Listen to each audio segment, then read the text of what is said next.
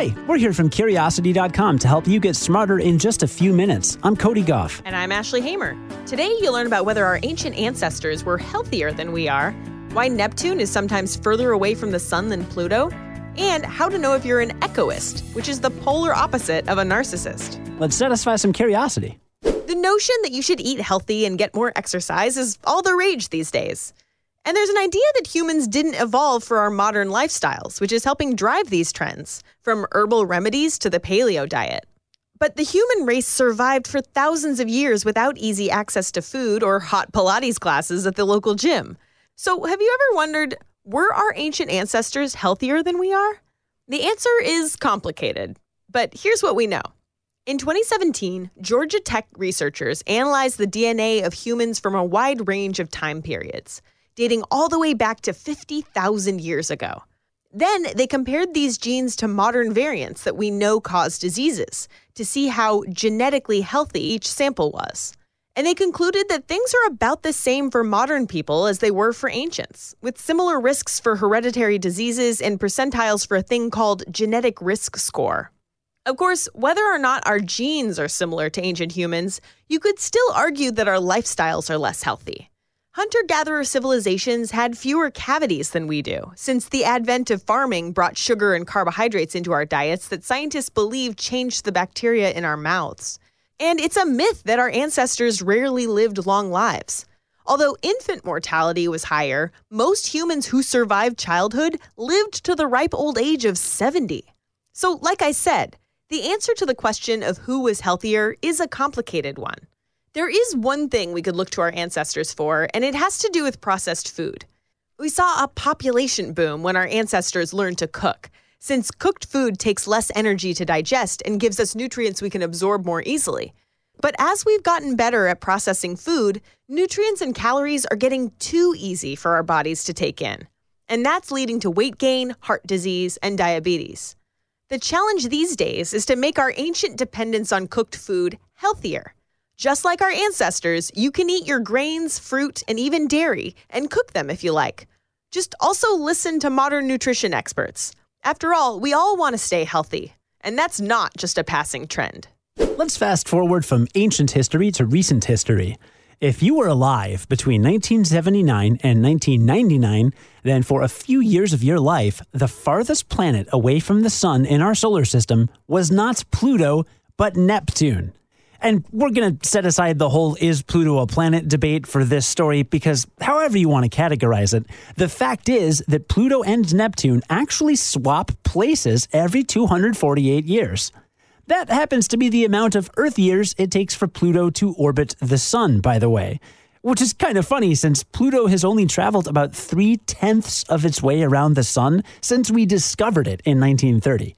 Anyway, the reason it likes to trade places with Neptune is because of its elliptical orbit around the sun. We usually measure a planet's distance from the sun using A U, or astronomical units. One A U is the average distance between the Earth and the sun, about ninety-three million miles, or one hundred fifty million kilometers. Earth has a pretty circular orbit around the sun. When we're closest to the sun, we are zero point nine eight A U away, and at our farthest point, we're one point zero one A U. That's a range of just three hundredths of an A U.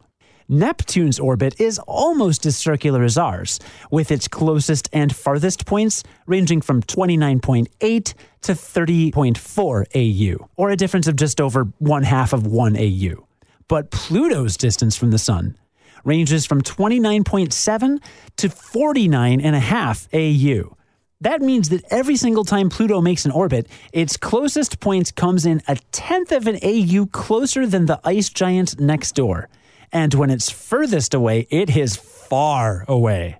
Anyway, this is just one more weird thing about the planet Pluto that you can bring up the next time you need to change the subject when you're trying to get out of one of those is Pluto a planet debates. Today's episode is sponsored by Arm and Hammer and their new Cloud Control cat litter.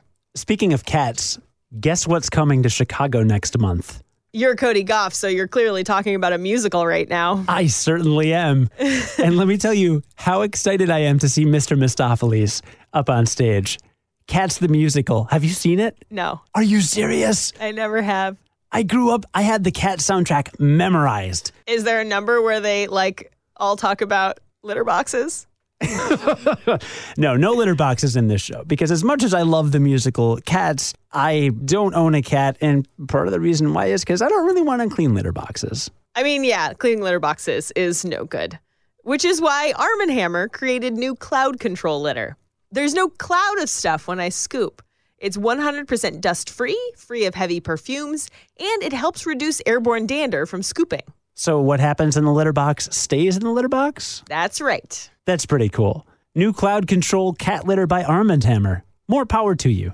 Do you know anyone who shuns the spotlight at all costs, detests praise or compliments, and never expresses their own needs? That's what some psychologists call an echoist. And it's the polar opposite of being a narcissist. If you've been subscribed to Curiosity Daily for a while, then you definitely have learned a lot about narcissism. So today, let's get into the flip side. Both narcissism and echoism come from a story in Ovid's Metamorphoses. It goes like this. Echo was a talkative wood nymph who would amuse Zeus's wife Hera with her chatter. One day, with his wife distracted, Zeus snuck down to Earth to carouse with the other nymphs. When Hera found out, she claimed Echo was in on the plan, so she cursed her. From then on, Echo would only repeat the words she heard. She'd never speak for herself again. One day, Echo happened upon the gorgeous face of Narcissus as he was strolling through the woods. She fell in love instantly and tried to wrap her arms around him, but Narcissus, who had sworn off love, rejected her. The gods cursed Narcissus to fall in love with his own reflection when he gazed into a pool of water, and all he could do was sit there pining for himself, saying, "Alas, alas," with Echo repeating, "Alas, alas," from the woods nearby. He was in love with himself, and she could only echo his desires, never voice her own. Just like in Ovid's story, narcissists and echoists are counterparts. A lot of times, echoists learn their behaviors from interactions with a narcissistic parent, partner, or friend. A narcissist's emotional outbursts and lack of empathy can lead the people around them to shy away from attention or from voicing their needs to avoid negative consequences. Hence, echoists. Statistically, you're probably not a pure echoist or a pure narcissist. They're just two ends of a spectrum, and most people will end up somewhere in the middle. If you're curious where you fall on the spectrum, you can take a research-backed quiz from researcher Craig Malkin, author of the twenty sixteen book Rethinking Narcissism. We've got a link to the quiz in our full write-up on echoism, which you can find on Curiosity dot com and on our free Curiosity app for Android and iOS. As with all online tests, take your results with a grain of salt. But if your results trouble you, or if you feel like you can't voice your needs or enjoy praise from others, then it may be a good idea to seek the help of a therapist. We hope it can make your everyday life a little happier.